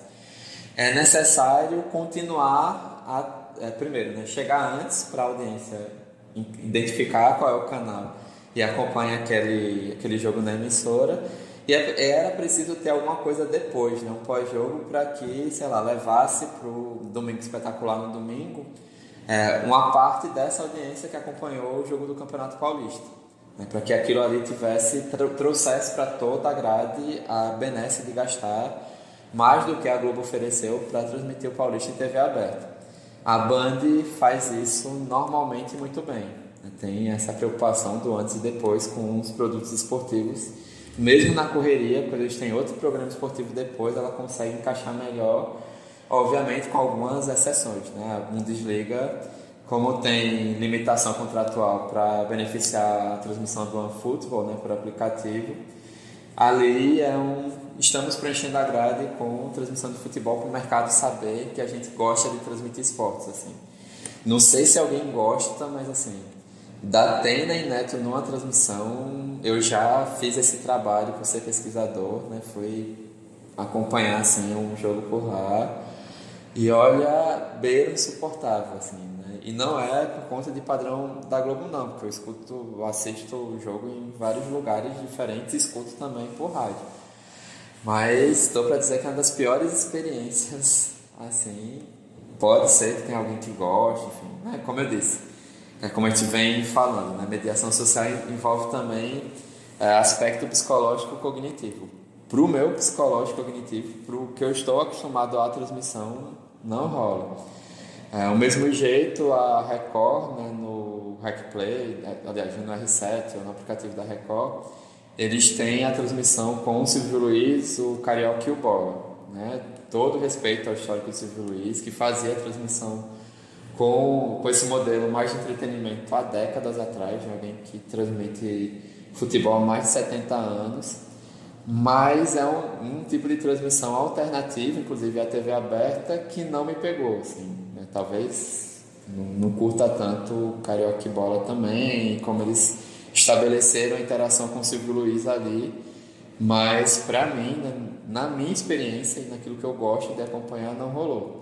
Mas isso varia muito. Pode ser que para algumas pessoas né, a transmissão com reação do torcedor do clube seja muito mais dinâmica e aí por conta disso a pessoa fique mais, né? Algo que para mim, a pessoa vai completar 35 anos daqui a pouco, não funciona. Eu estou preso ao padrão é, da TV, assim, né? Que é da Globo, mas que era a transmissão da Band, que era quando a Record transmitiu futebol, quando a SBT transmitiu futebol, mesmo com as adaptações ali do esporte interativo, enfim, teve uma marca importante aqui para o Nordeste. Mas eu sempre via como uma mudança razoável, né? Essa coisa mais brusca, só se tiver aquilo mesmo para ver, né? não tem jeito. Ou por experiência de pesquisa, que eu tenho que olhar alguns minutos para ter essa experiência e enfim, aprimorar enquanto pesquisador também. É, por isso que é relevante, né? falando em pesquisa, ter também um constante contato com o público-alvo né? dessa transmissão é fundamental entender, obviamente, separar quando a crítica é construtiva ou não. Eu lembro que o perfil da Live Mode, né, por conta do, do aplicativo, na época da Copa do Nordeste, qualquer crítica eles tentavam responder e acompanhar em tempo real. Era bem interessante. E algumas coisas até eles mudavam na transmissão. Quando eles exageravam demais de inovação estética, rolava de eu colocar lá uns toques, ó, segura aí um pouquinho o editor de imagem para ele aos poucos, né? Não precisa usar tudo no mesmo lance, dá para ir usando cada coisa aos poucos. Aí tem toda a discussão pessoal de, é, de imagem, de que basicamente a transmissão audiovisual, aí tem um pesquisador que agora é professor da Universidade do Paraná, né, o Márcio Teres, no mestrado dele ele estudou o que ele chamou na época de tempos mortos, né, o, quando a bola não estava rolando. E aí depois ele viu que o conceito de morto talvez não fosse mais adequado, enfim. Uh, a dissertação até ganhou o prêmio da Compós, né, da Associação de Pós-Graduação, ou foi o da CAP, não lembro, como o melhor daquele ano uh, da comunicação.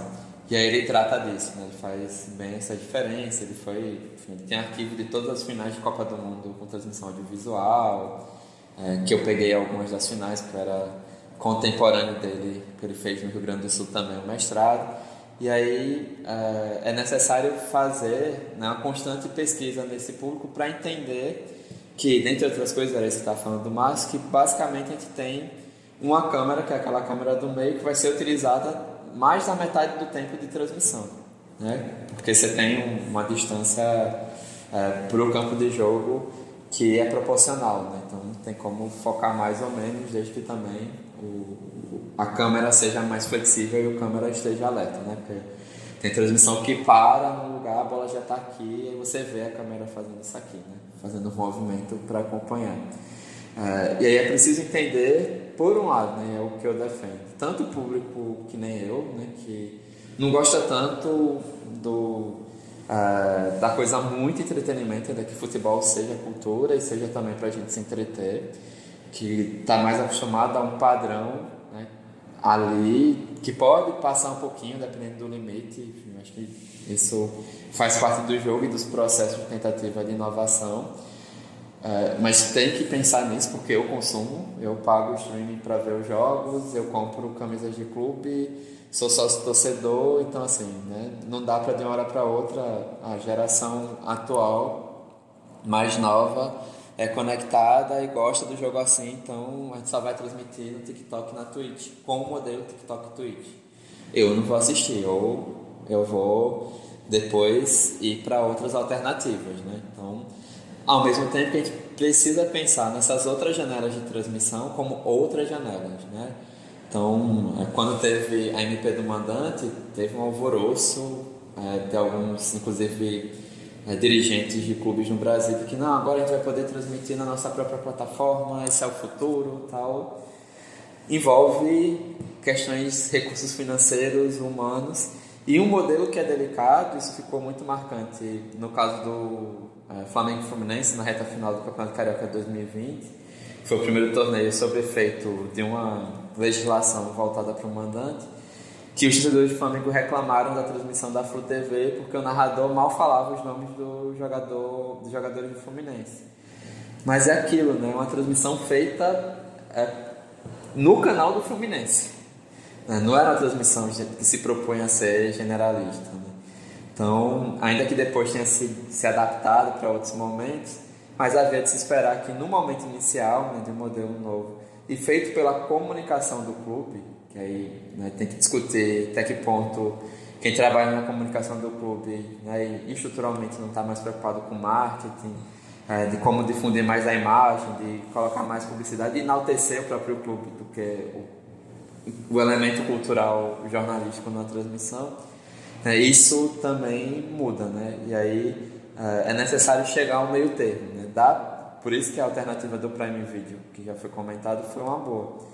Ainda que a transmissão B, né, a transmissão tradicional, fosse difícil de achar na plataforma porque preciso chegar nos dois tipos de público, numa generalização aqui que se tem. O que quer ver o jogo seguindo o modelo mais tradicional e aquele que quer ver o jogo é, com mais inserções na tela, acho que era o caso da Twitch, né? que toda vez que colocavam os emojis, não sei nem se o nome é isso, no chat, aí pipocava na tela a representação. Alguém é, acabou pagando não sei quanto, aí ia lá na tela, assim, tipo, era muita coisa, sabe? Pelo menos por isso que é o, ideal é adaptar e testar, né? Enquanto der para testar, testar. E a questão financeira é importante para investimento, como eu disse, né, já antes no recursos humanos e financeiros, até mesmo para adquirir a transmissão e algumas situações né, nas parcerias possíveis. E aí, ah, pegando Aí chega nas barreiras institucionais, né? isso tudo foi barreira estética produtiva, uh, que o Estado pode intervir né, de duas formas enquanto concorrente. Então, se a TV Brasil, né, que era a alternativa mais viável até essa reunião de hoje, a oferta da, do Brax, né, da Brax, para transmissão. Se a TV Brasil fosse transmitir o torneio, a série, a série B do brasileiro, como já transmitiu série C e D em outros anos, ela entraria como empresário no sentido de como concorrente. Né? Então, o Estado seria um concorrente é, aos, às outras emissoras, nesse caso, a transmissão de futebol. E também pode ser agente regulador, né? a partir das leis, né, das legislações estabelecidas, e é isso com a atuação uh, dos três poderes, né, o legislativo formulando leis, o executivo sancionando ou criando agências reguladoras para aquilo, para ver se a lei está sendo bem aplicada, e a justiça para avaliar os casos liminares, enfim, né, interpretar a lei a partir do momento em que ela for, que a justiça, o tribunal for instigado a isso. E também pode acontecer a partir de relações privilegiadas de maneira, de maneira direta ou indireta. Uh, no artigo eu coloco né, que, o, pelo menos, né, foi notícia da época, quando a MP do mandante sai, o Rodolfo Landim, presidente do Flamengo, disse que havia conversado com o presidente da República, né, foi uma reunião que contou também com o presidente da época do Vasco, e quando o Bolsonaro não uh, soube que o jogo do Flamengo não ia ser transmitido, o Landim teria explicado que era por uma questão de lei, e por conta disso teria surgido a MP né, da provisória do mandante na época. Aí depois os clubes aderiram, o Atlético Paranaense utilizou-se dela também para a transmissão em pay-per-view é, dos jogos do Campeonato Brasileiro. E aí, assim, nem todo clube ia ter esse acesso, se foi realmente, pelo menos a história é essa que foi contada e publicada, teria esse tipo de acesso para poder ter né, o, o privilégio de uma modificação legal, mesmo que temporária. É, em algumas situações há o, o, processo, como em toda Câmara, toda construção pública, de lobby direto no Congresso. Então, os clubes, quando quiseram aprovar a lei de mandante e a lei das SAF, foram em grupo fazer reuniões com o presidente da Câmara, presidente do Senado, reunião com o presidente da República, ministro, na época o ministro é, da Cidadania, né, porque os esportes eram secretaria executiva, enfim, né, foram ali construir a necessidade daqueles pontos e de ser algo urgente né, naquela de 2020 para 2021. Então, há relações privilegiadas que os clubes veem como possível a partir das relações constituídas e alguns mais, outros menos, dependendo também da localidade e dos seus representantes estaduais é, no âmbito federal. É, e aí a legislação em si vai determinar, né? pode ser a partir de vitória em processo. Então, no caso do é, Campeonato Carioca e do caso do Atlético Paranaense, foram, foi um conjunto de liminares, idas e vindas, até deu uma definição. No caso do Carioca, a Globo não quis pagar mais do que pagava, largou a mão, dizendo que largou do contrato a partir da primeira transmissão do torneio. É, e no caso do Atlético Paranaense, o Atlético conseguiu né, liminar, vencendo para transmitir inicialmente, como era um caso só. No primeiro ano, a Globo tentou esvaziar o aplicativo com transmissões até no Globo Esporte, né, como transmissão gratuita. Mas aí percebeu que como havia uma negociação de transmissão gratuita a ser dividida proporcionalmente, né, 30%, de acordo com a transmissão, com a quantidade de transmissões, o Atlético foi o grupo que mais recebeu na edição de 2020. E aí em 2021 e 2022 a Globo simplesmente meio que fez um apagão do Atlético em alguns jogos. Então tirou o Atlético da transmissão gratuita e aí o Atlético seria prejudicado por conta de visibilidade. Né? De início, antes da, da lei de 2021, é, o Atlético não tinha jogo exibido. É, depois, a partir da lei, aí a Globo já abriu um pouquinho mais de exceção para utilizar a lei, refez alguns contratos né, para considerar o um novo modelo de lei, para transmitir os jogos do Atlético, mas aí também com a outra aí entra as estratégias de mercado para enfrentar estes cenários. É, e também né, pode ser legislação contínua, né, não só processo judicial. Aí a lei do mandante muda a lei Pelé e a partir disso, a partir da data da promulgação, é, os novos contratos se adaptam a essa realidade e a Globo, né, nesse caso específico, muda a estratégia dela e passa, inclusive, a transmitir é, os jogos do quando o clube com a imagem dela enquanto mandante, mesmo que o outro não seja contratado por ela. Né? Então passa a aproveitar da lei também, prefere mudar a estratégia, até porque TNT Esportes é, encerra com anos de antecedência o contrato na TV fechada. E aí sobra só basicamente o Atlético Paranaense de fora. É, e também algumas ações podem levar a mudanças específicas, efeitos específicos a todo o mercado, a empresa pontualmente. Tem o MP do mandante junto com a pandemia, né? não foi só o mandante, diria até que os efeitos econômicos da pandemia, né? a falta de jogos, teve um impacto maior, mas o MP do mandante modifica também isso, gerou uma mudança ao conjunto do mercado. Né? Então o SBT, tá, para quem é, está no YouTube, é, eu separei, no JITS eu separei um print da transmissão da final do Campeonato Carioca de 2020. O SBT não transmitia futebol desde a confusão do Paulista de 2004 com a Globo, que envolveu decisão judicial, que envolveu conferência de contrato, enfim. O Silvio Santos simplesmente desistiu de mostrar futebol, porque disse, ah, não vou encarar, porque não vale a pena. E aí isso fez com que o SBT voltasse, em, em, é, a uma questão específica, voltasse em rede nacional, porque a Copa do Nordeste já vinha sendo exibida pelas oito emissoras afiliadas do SBT na região Nordeste, né, oito em nove estados. É, o SBT voltasse a ter interesse no futebol, isso gerou né, um interesse da parceria com a Comembol para transmitir, Copa América para transmitir, é, Libertadores, é, o tempo que eles conseguiram transmitir é, o Campeonato Carioca, enfim, né, isso, foi, isso ajudou para que a empresa específica voltasse a ter interesse nesse mercado. Então, essa, essa medida provisória trouxe um agente novo nisso. E, como eu disse, volto a frisar, junto com a pandemia, a mudança de estratégia da Globo frente à concorrência, especialmente para as plataformas de streaming, levou a um outro processo né, que a gente avaliou está ainda terminando uma fase de transição. Né? Uns dois anos que eu falo em transição, acho que 2023 os novos contratos para o Campeonato Brasileiro, né, que devem ser definidos deste ano até meados do próximo, vou mostrar qual é o cenário, né, pelo menos para os próximos 6, 7 anos, né? até finalizar a década e aí ver com o 5G se vai ter alguma mudança crucial nisso, né? Porque o 5G vai possibilitar que a, a transmissão do jogo tenha um delay cada vez menor, mas aí envolve toda uma questão de infraestrutura no país, espalhada no país, que é bem difícil. Né? falo, inclusive, enquanto alguém que está em Santana do Ipanema, acho que o 5G está previsto para 2027.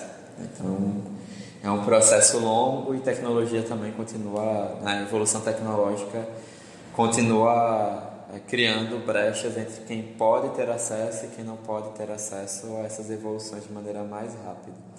Eu coloquei também na imagem do caso do SBT do Atlético Paranaense contra o Red Bull Bragantino, que foi pela Furacão Play, que depois eles fizeram um acordo com a Live Mode, olha ela aqui de novo, que fez um acordo com a Casé TV para transmitir alguns jogos ah, nos últimos anos. Eles tentaram de tudo, né? Transmissão no Facebook paga, transmissão no YouTube paga, enfim. E aí estão adaptando, né? Adaptaram no passado para ser o Casé, né, ser a Casé TV, responsável pela transmissão, para atrair um público diferente, toda esse, essa estratégia do Atlético e do Petralha de rejuvenescer a marca, enfim, de criar um, uma marca específica para o Atlético, que envolve inclusive mudança de letra, mudança, inclusão de letra, mudança de mascote, é, mudança de escudo, mudança de camisa e tudo mais, né, que viu nos últimos anos. Assim, nesse caso específico, né, trouxe uma, uma citação ainda mais longa do Britos, que as barreiras estético-produtivas vão se processar a partir de atuações dos órgãos executivos, legislativos e judiciários, estatais e suas unidades geopolítico-administrativas, relaciona-se também diretamente com estes organismos através de obtenção de posições diante de determinantes políticos institucionais, tendo em vista suas atribuições de edição de diplomas legais, decisões em processos e atos administrativos, poder de polícia e procedimentos em geral, incluindo ações de infraestrutura, regulação da concorrência, postura como poder concedente e opções frente à pesquisa e à tecnologia. A ligação pode ser, pode dar-se, perdão, indiretamente ainda, pois a situação pode ser alcançada através de negociação com a empresa que conquistou uma decisão do Estado o qual neste caso participa por este procedimento, bem como por permitir o seu repasse. Então tem essa é uma citação bem longa que meio que sintetiza o que eu comentei a partir dali. Uh, o Marcos Paulo comentou ali né, que o, a, o Atlético Paranaense também está fechado com a Casa TV e vai ter que fazer uma assinatura, assim, né? A ideia do Casé, né? Ter um, construir uma programação, né, do Casimiro, construir uma programação é, corriqueira de futebol, mas também né, testando, creio eu, um modelo de assinatura via YouTube. Então tem isso e eles, ambos, né, tanto Atlético quanto é, o Casimiro, são agenciados pela Live Mode. Né? Então tá tudo, digamos, ali numa mesma casa de negociação, né? mais prático. E aí há outras barreiras né, que o Valério Brito vai citar na tese dele. É, em relação ao público, o número de audiência, assinantes ou pagantes pode se tornar, é, se de, demonstrar como uma barreira, que pode levar a você conseguir é, mais empresas interessadas em publicidade ou menos, ou pode te dar mais é, disponibilidade de recursos para concorrer com direito de transmissão ou não. a entrada de recursos né, receitas e lucros líquidos.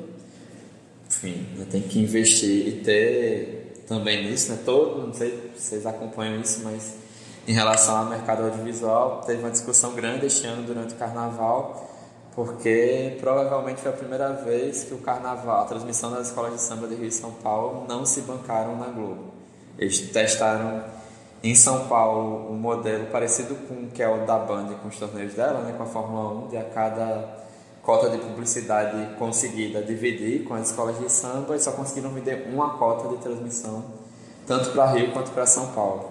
E aí, assim, isso pode levar, inclusive, a transmissão do carnaval para um outro nível, que é ir para a plataforma de streaming e nicho, né?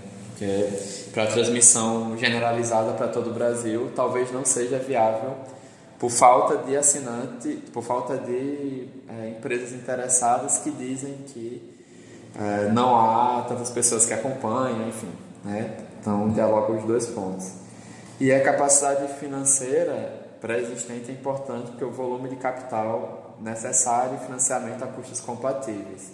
Foi o que eu comentei ali sobre a Brax, que é, foi o caso, de certa forma, do Dazon também. Não adianta é, só aceitar a maior oferta financeira, é preciso ver quais são as condições dessa transmissão, né, desse programa midiático constituído. Então é preciso ter cuidado também, não pegar um valor gigantesco, é quando você vai ver o produto é maltratado, ou tratado pior do que alguém que ofereceu menos, ou ele tem sérios problemas, né? Eu acabei não colocando, mas é, o Campeonato Carioca era de uma outra empresa, a Sport Civil, e o contrato foi rompido no ano passado para a Brax assumir, porque a transmissão era ruim, assim, a qualidade da transmissão era ruim. E aí é, a Federação é, do Estado do Rio de Janeiro preferiu romper e ir para outro caminho. Aí também tem uma série de promessas do Marcelo Campos Pinto, né, ex-diretor, é, justamente era quem negociava os direitos de transmissão pela Globo. É, houve uma série de promessas que não se cumpriram em termos financeiros e também havia muita reclamação em termos de qualidade de transmissão, porque a transmissão era da produtora. E por hoje é isso, né? Hoje com bem menos referências ao final, para quem quiser se aprofundar. Como eu disse, vou colocar a referência ao texto do Bruno uh, na legenda, né? Como outras referências do podcast. Na semana que vem, uh, a gente vai tentar, né, de acordo com a condição da internet, fazer um modelo diferente que é é, vamos fazer isso para as duas turmas, inclusive, que é a tentativa de aula invertida, né? Então, vai, eu, eu sugiro para quem ainda não assistiu, é, assistir a série The English Game, está na Netflix, que trata da construção inicial é, do futebol, enfim, obviamente tem muito de ficção, né? não é para levar tanto ao pé da letra do ponto de vista é, histórico, né? mas assim, quem puder ver ou quem já viu, uh, dar uma olhada, relembrar a partir né, de alguns comentários. E eu vou colocar como sugestão também uh, o texto que eu fiz para o blog do Leme, né, Laboratório de Estudos em Mídia e Esporte, que é da UERJ, sobre as minhas impressões a partir da economia política desse cenário, e tentando dialogar com um autor outro também, né, tentando explicar esse processo de constituição né, frente a alguns marcos teóricos e alguns autores. É, Para que quem não tem assinatura da Netflix ou quem não puder assistir, pelo menos dá uma lida. Mas aí eu quero que na aula que vem vocês tragam comentários e dúvidas sobre isso.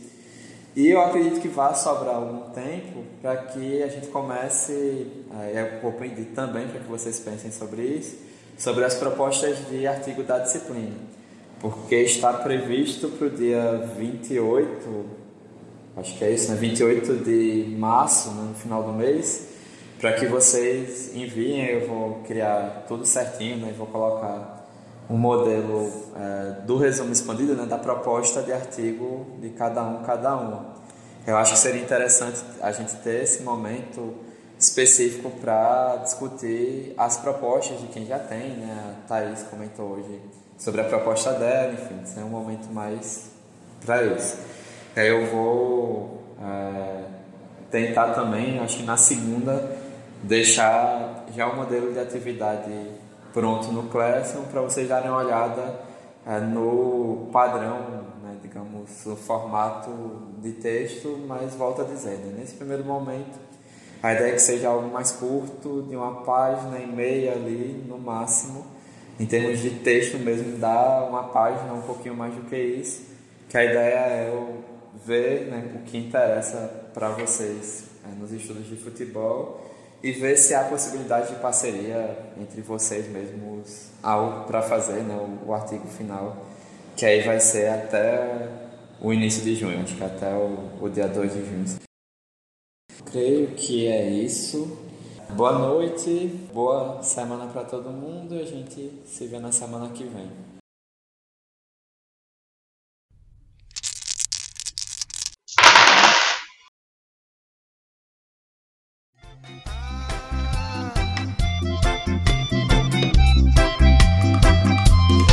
preso na rede, que nem peixe pescado. É zap, zap, é like, é Instagram, é tudo muito bem bolado. O pensamento é nuvem, o movimento é drone. O monge no convento aguarda o advento de Deus pelo iPhone. Cada dia nova